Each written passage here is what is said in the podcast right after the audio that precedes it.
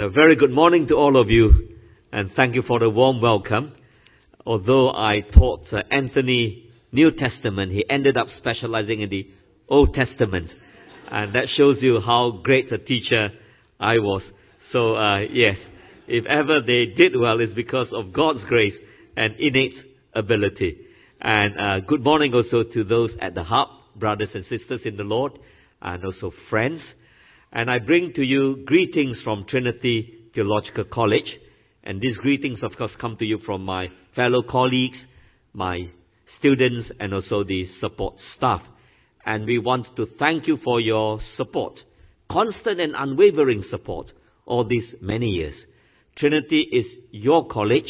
That's why you have this Trinity Sunday every year. And how did we become your college? Well, it all began a long, long time ago during World War II when the Japanese came into Singapore. And there, well, you know, those were dark days. And there they imprisoned together all the leaders of the different Christian denominations.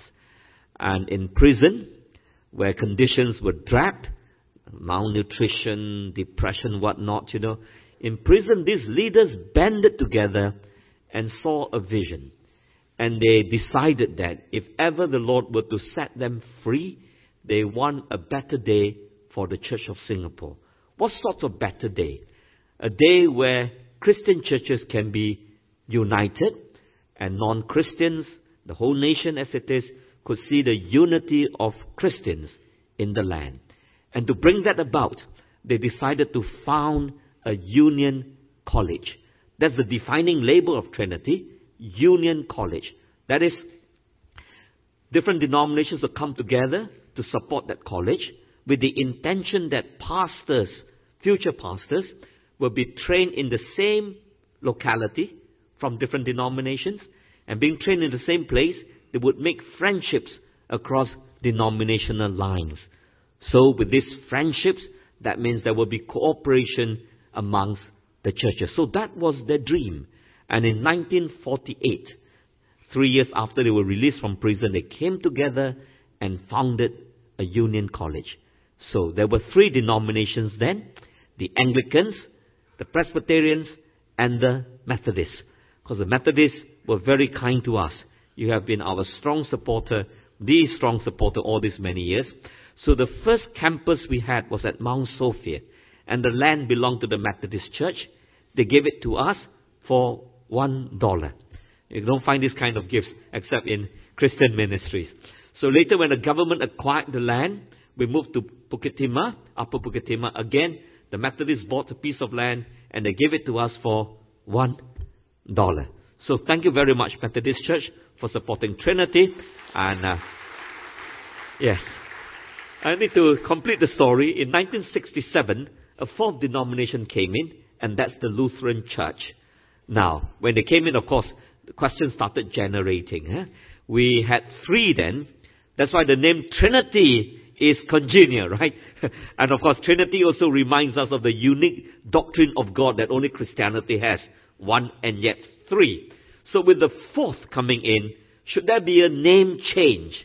Okay, I mean, the Wesleyans are familiar with quadrilateral, you know, you can call it quadrilateral theological college, and that will be unique in the whole world. No college I know is called quadrilateral. I'm not sure whether that was contemplated at all, but it was decided finally that the name should remain as Trinity.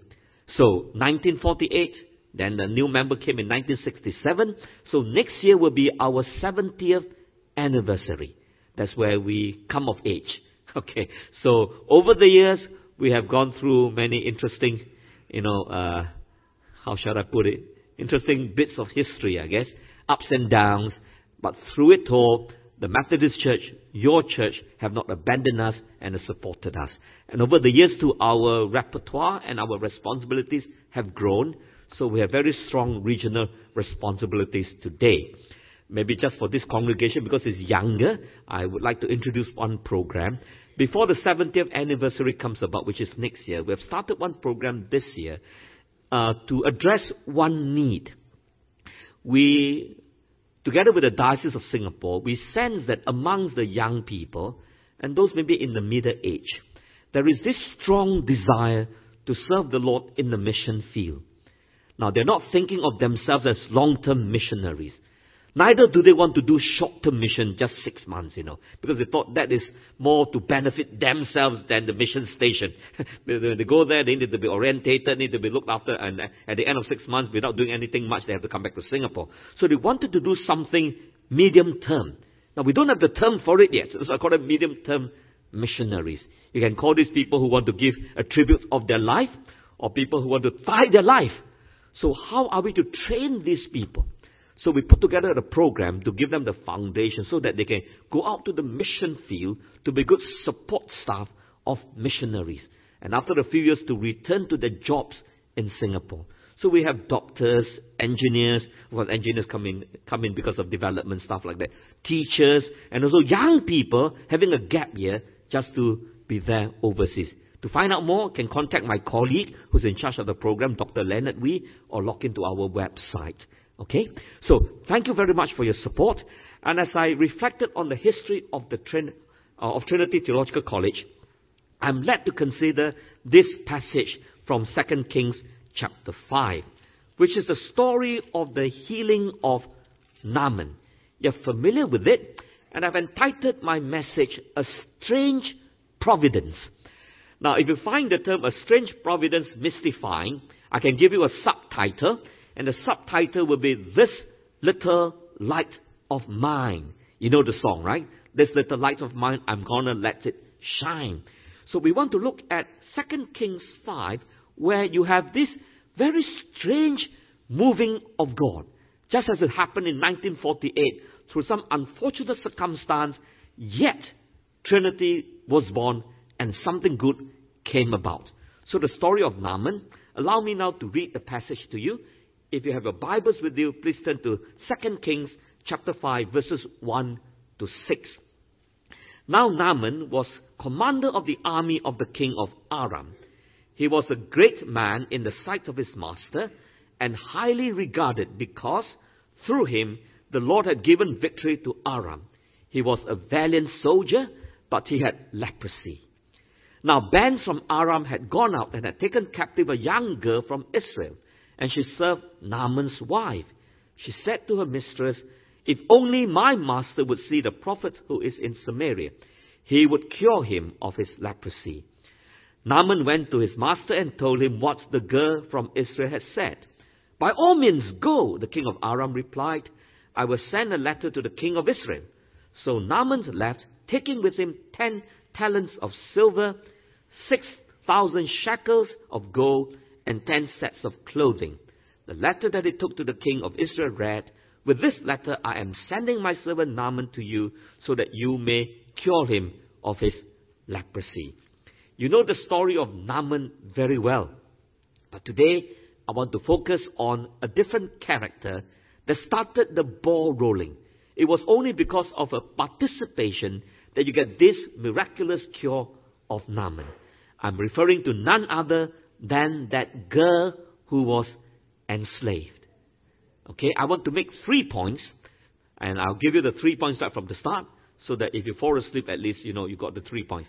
I've never considered myself a good teacher or preacher. That's why your pastor Anthony went to take Old Testament. So, before you fall asleep, three points. Okay, and all beginning with the letters U and C. Okay, U and C. U C. Hope you see the point. Okay, the first point the first point we want to explore in this passage is what I call an unfortunate captivity. Something unfortunate happened to a young girl. And then from the first point, we move on to the second, which is an uncanny chance. How that unfortunate captivity opened up an uncanny chance, such that without that captivity, that chance wouldn't open up at all. It was through that captivity that this chance opened up. Okay, and then finally, we will look at an unending consequence.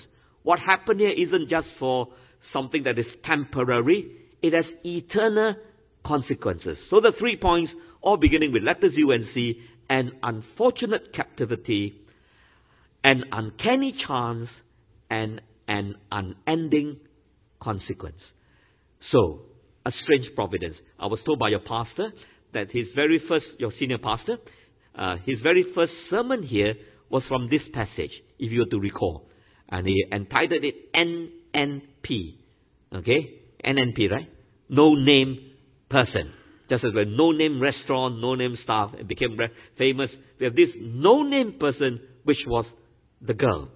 And I want to mention to you later the implication and of you know of not naming this girl for our readers today. So let's look at the story again. You know the story of the healing very well. I won't recount it for you. I don't have much time. But let's look at the story of the girl, starting with verse 2.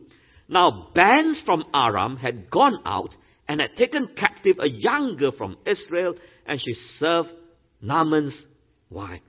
What kind of political situation was taking place then?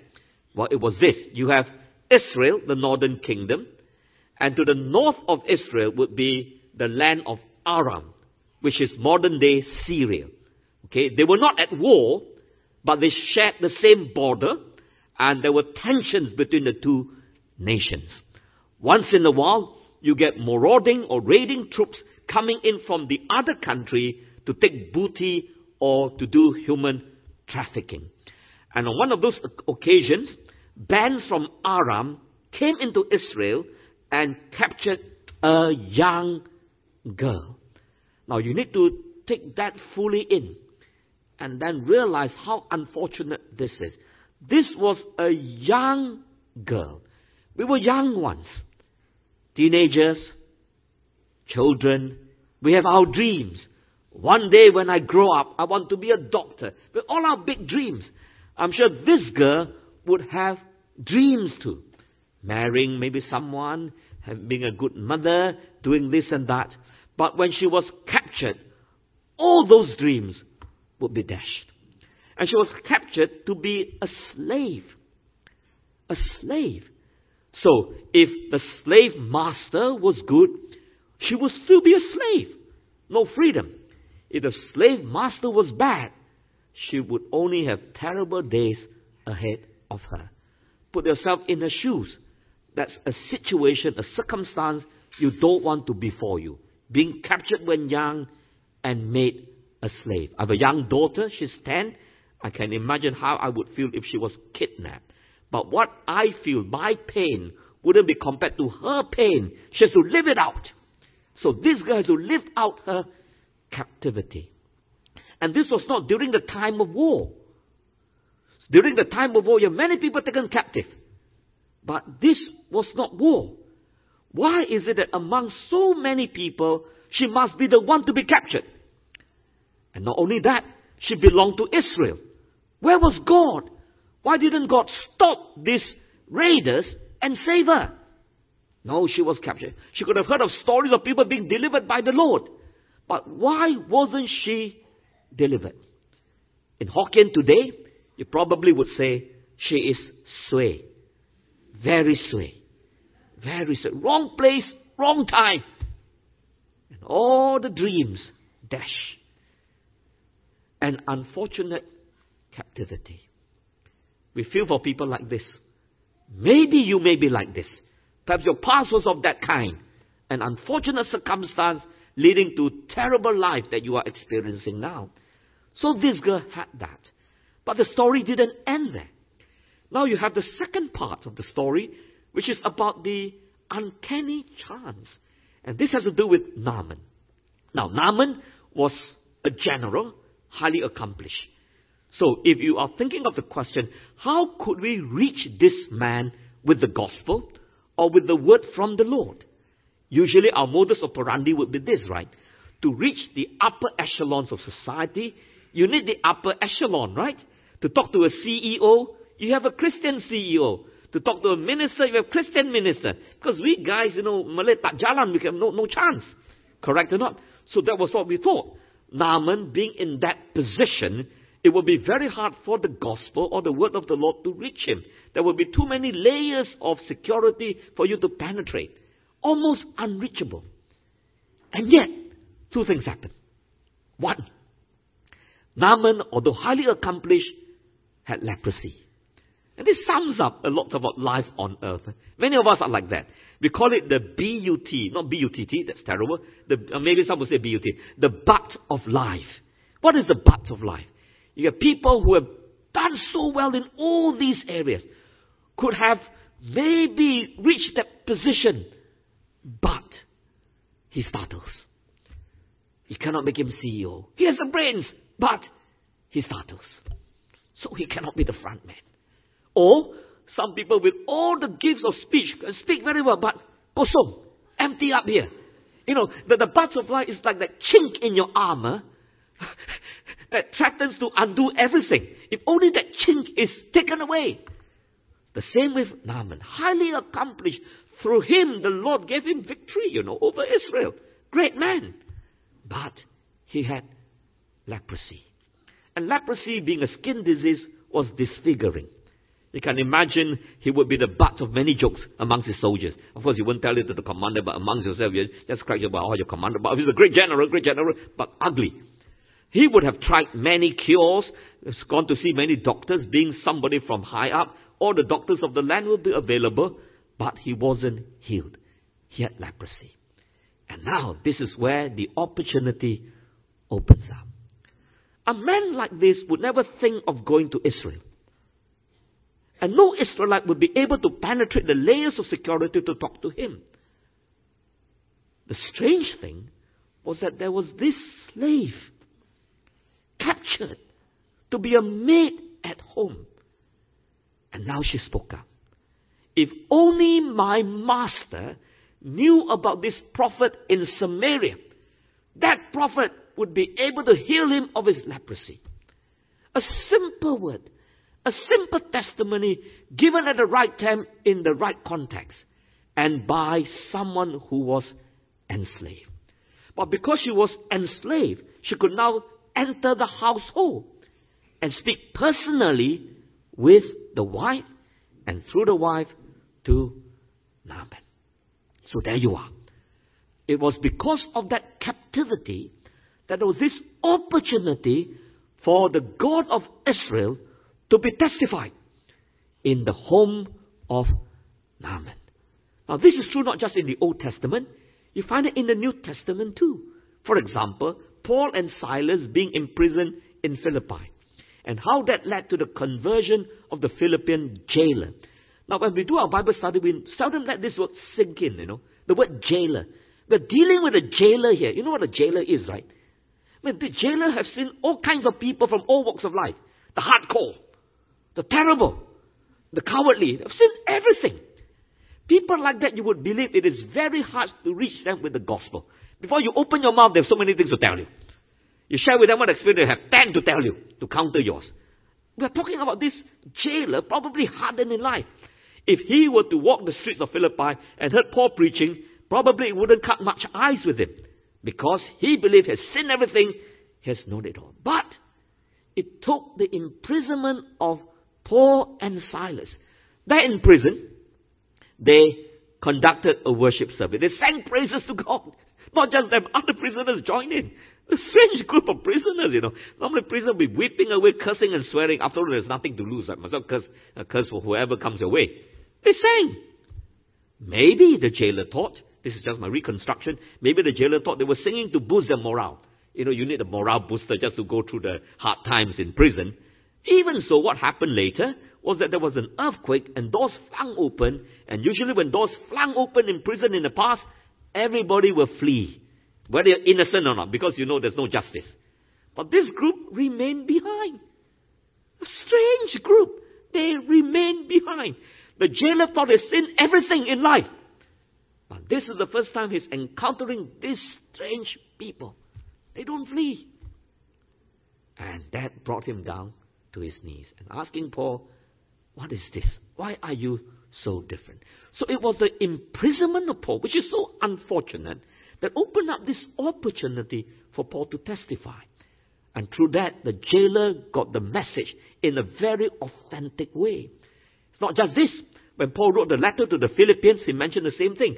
Imprisoned in Rome, but because he was imprisoned, he has this opportunity now to share the gospel with Caesar's household.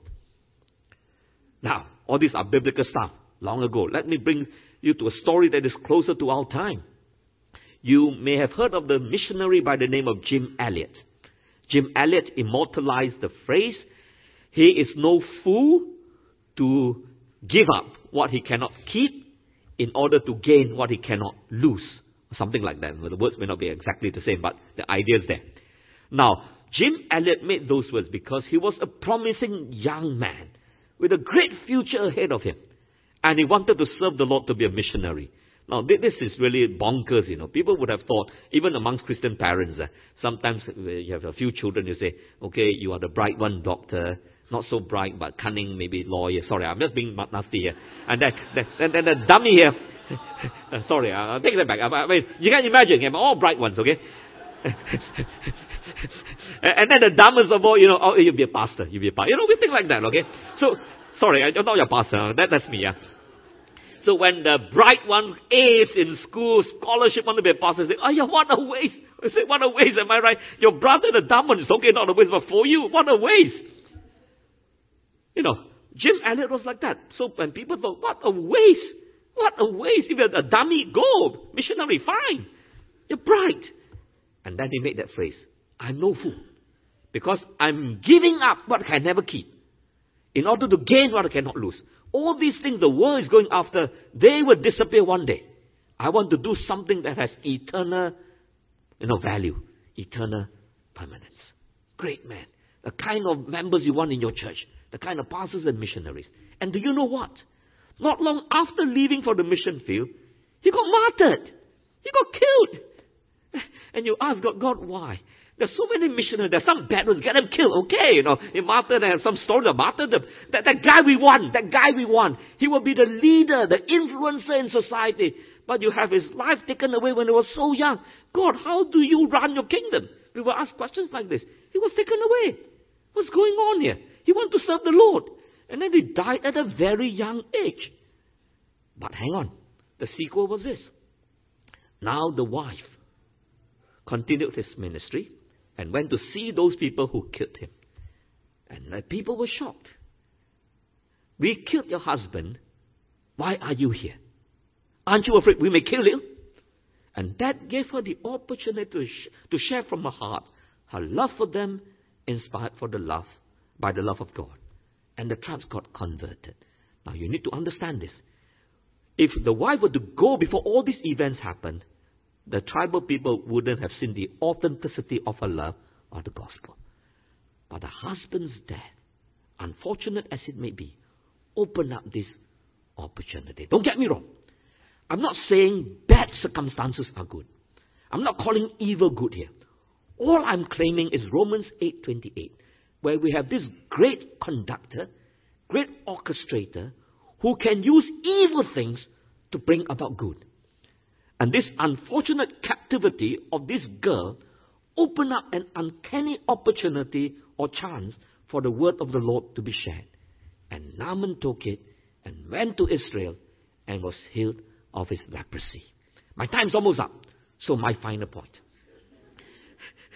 Okay, I wanted to tell you about how Naaman got you know, his leprosy cleansed, but that, that's another story. But the sad thing is that you have two servants. One, the girl, you know, telling the truth, and then you have Gehazi, or the uh, scoundrel, but anyway, that's another sermon for another time. Eh? But let's come back to my final point an unending consequence. So, what we ask? Well, what the girl did, simple as the testimony may be, led to an eternal outcome.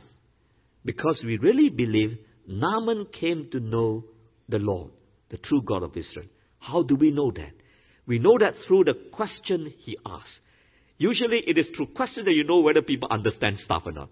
Certain questions reveal to you they don't understand what's going on. Some questions, oh, this guy knows, and carrying it further, you know. So Naaman asked this very important question. He now has come to believe in the one God of Israel. And then a problem started surfacing in his head. And it was this.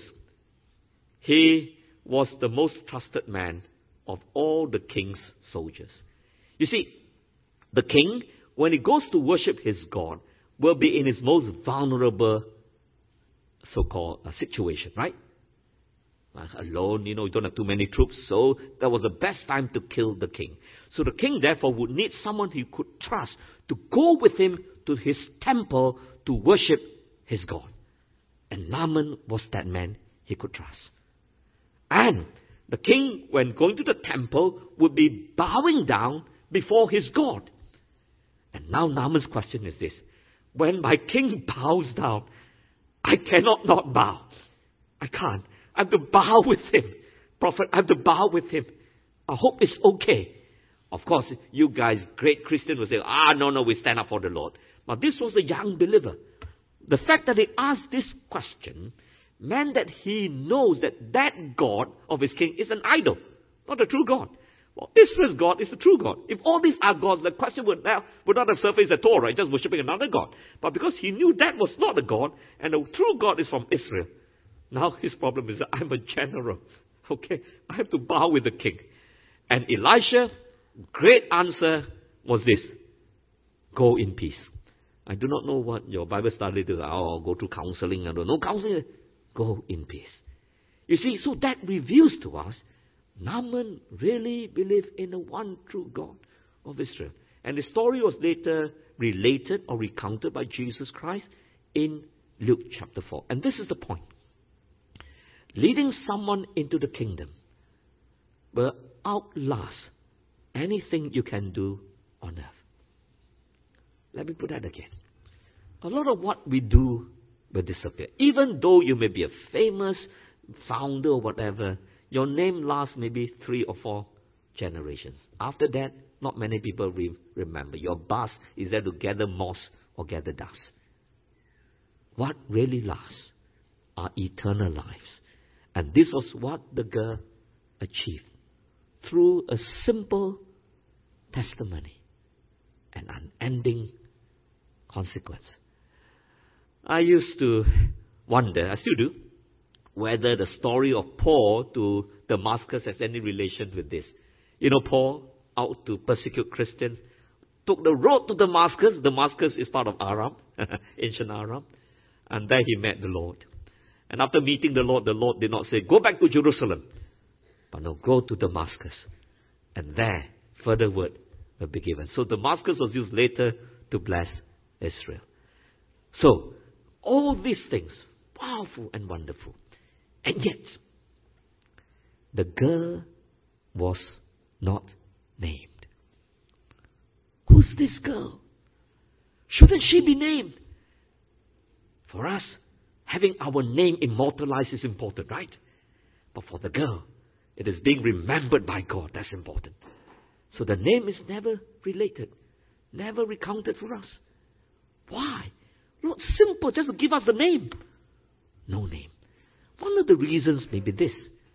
No name because this girl could be you and me. Could be everybody here. And if you want, put your name down there. In your unfortunate circumstances, may the Lord open up uncanny chances for you to bring about things that have eternal consequence that last forever. Let me now conclude. So, what are the take home points from this sermon? May I mention just three very simple ones? If this story has anything to teach us, it must be that we have to learn to trust the Lord. That's what faith in God means. We trust the Lord through all circumstances, good ones, bad ones, ups or downs. We trust the Lord. And we don't just trust the Lord. Number two, as we trust the Lord, we learn not to be bitter. Some of us are defined by certain circumstances they make us bitter. Am I right? I think you understand this. Like someone who has hurt you very badly, you're very, very bitter, very angry. And when that person is promoted, smiling, well, it makes you even more bitter. Okay? And you try to show your bitter face in front of the person, the person didn't get it. That makes you even more bitter. Why can't he understand? I'm really, really, really angry. Alright? So, that guy who caused the bitterness, it's like, you know, nothing. Whatever does it. And you, the one who had that bad circumstance, now suffering like crazy. It's as though that evil continues on. As though you are giving power to the evil did, uh, done to you. so that you continue to suffer the consequence. And if we learn about this wonderful God who moves in mysterious ways, let us not be bitter. Let us trust God that out of this, something important, eternal, can come about. And then finally, if that's the case, let us learn to shine in all circumstances, bitter or good. Let us shine for Christ. You know, we are the lights of the world. We would call ourselves, that's the motto of the college. And like fireflies, we like to gather together, huh? band together, security fun. But there will be dark corners in the world where nobody wants to be there. But your light is needed. Because some lost soul may end up being there. Let me end with one hymn. There is this hymn that we sing quite often in churches. It's called uh, Let the Lower Lights Be Burning. Sorry, Pastor. Save time. One minute, very quickly. Uh, there was this shipwreck that took place, and that inspired the song. The shipwreck took place during a stormy night. The lighthouse was on operating, so the captain could see where land was. Okay? But the harbor lights were off. So although the ship was heading towards the harbor, unfortunately it crashed against certain rocks, certain, you know, structures there and there. So that prompted the hymn writer to write this. Brightly beams our Father's mercy from his lighthouse evermore. God sends out his miracles, do his great deeds. Okay? Brightly beams his Father. Okay? But to us, he gives the keeping of the lights along the shore. So the lighthouse of God will shine. Like Naaman's leprosy, all this in God will orchestrate. But the lower lights are needed to bring these people truly home. And that girl, instead of being bitter, shone for God as that lower light. And this is often our task. Wherever we are, whatever happens to us, may we learn to shine for our Lord. Who knows? Through that simple testimony, you may not think much of it, it may sow the seed of eternal consequence. And that's the motto of Trinity, Lux Mundi, light of the world. And that's what we're committed to do. Pray for us as we shine for Christ, as we teach our students to shine. And may the Lord use you to shine and use you greatly in ways you could never imagine. Let us pray.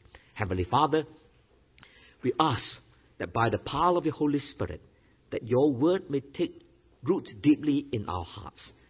I do not fully understand the circumstances of my audience here.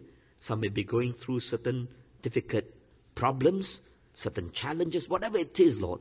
May you speak to them and minister to them. And may they realize, Lord, that even though life may be hard, it may be open, it may be opening up new opportunities for them to be truly your children, to do things of eternal value, so that life after that will be seen to be greatly meaningful for them. Do it for our sake, for the sake of our families and friends, and for the sake of our nation. For we pray all this in Jesus' name. Amen.